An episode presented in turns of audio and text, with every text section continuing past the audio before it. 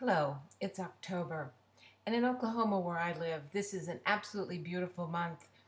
The trees here are just beginning to turn color, and the days are still in their seven in the 70s, sometimes in the 80s, and the nights are in the 50s and 60s degree Fahrenheit. And it is just a glorious month, especially after a summer that was way too hot and in the 100s most of the summer. So we're all enjoying this October. And when you wake up in the morning and you feel good because it's a beautiful day, you feel like all the world should be kind to one another, don't you? And then when you turn around and you see nations fighting and people fighting and communities fighting, it it's a, it's a real disappointment. Well, this month I have written a children's book, a children's poem, which will become a book. It's called The Sick-a-War Tree of Middleville. And when my daughter, uh, who is a mother of her own, uh, was a little girl, uh, we had a, a sycamore tree in our yard, and she couldn't say sycamore, so she called it the sick-a-war tree. And I have always loved that, the sick-a-war tree, and we called it that. And when we were tired of the world and tired of fighting, we would go and sit under our sick-a-war tree. And of course, what I'm saying is the words sick, uh, or of war, sick-a-war tree. And I'd like to read the little poem that I wrote called The Sick-a-War Tree of Middleville. In the very center of the wide world over, in the middle of town, in a park full of clover, stands a middle sized tree, a sycamore, that the citizens of Middleville love to adore. Its shade makes the best playing place for kiddos, while moms and dads watch from their windows. Babysitters go there to park baby strollers, while Mrs. Mopsy creeps along with her walker on rollers. I'm just a kid who sees more than I should, and from what I hear, there's just not enough good in this town and way too much danger. With the fighting and yelling, I feel like a stranger. Moms shout at babies, Mrs. Mopsy kicks squirrels, bigger kids laugh at quiet little girls, boys make fun of those who strike out at bat, and for me, well, it's the pretty girls who call me fat. Let's play war, shouts a bully punk, as they run to the and they run to the tree and stick and pull sticks from its trunk to use as guns and swords against their peers. Ow, says the tree, but no one hears. The boys poke one another and spew forth noises that sound like bullets and act like poisons, until one big bully boy looks around and sees the others playing dead on the ground. I win, he says, and then takes out his knife so everyone'll know who's number one in life, as he carves his initials into my favorite tree's bark. It starts dropping leaves onto the lawn in the park. In a shower of tears, they fall to the ground. Just then the wind makes a howling sound. The tree bows low, snatches the boy into his arms. Stop, the tree shouts. Stop doing others harm. More yellow leaves fall onto the ground. Please bring the mayor. I need to talk to the town. The boys return with the mayor at their side, and moms and grandpas and neighbors in stride.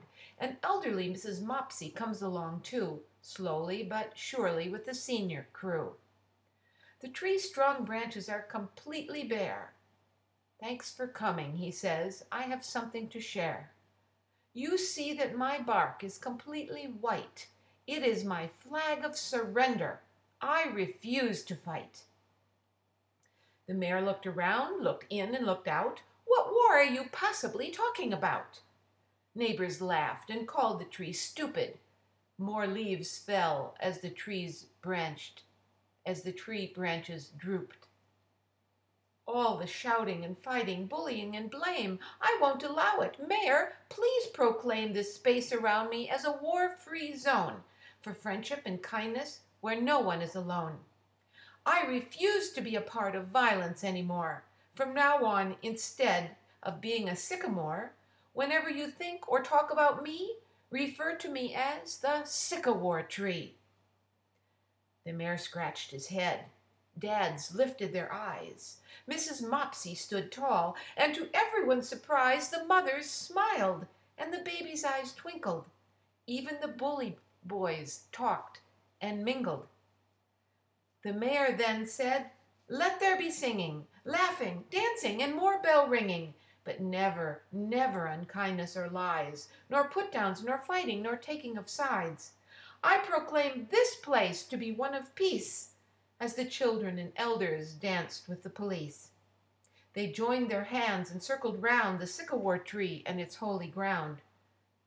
Later at the park, when no one was there, just the crispy leaves and cool, clean air, I thought I heard someone whisper to me. Could it have been the sick-a-war tree? It's going to be better. It surely will. Here in the middle of Middleville, here in the center of the wide world over, in the middle of the park, in a field of clover.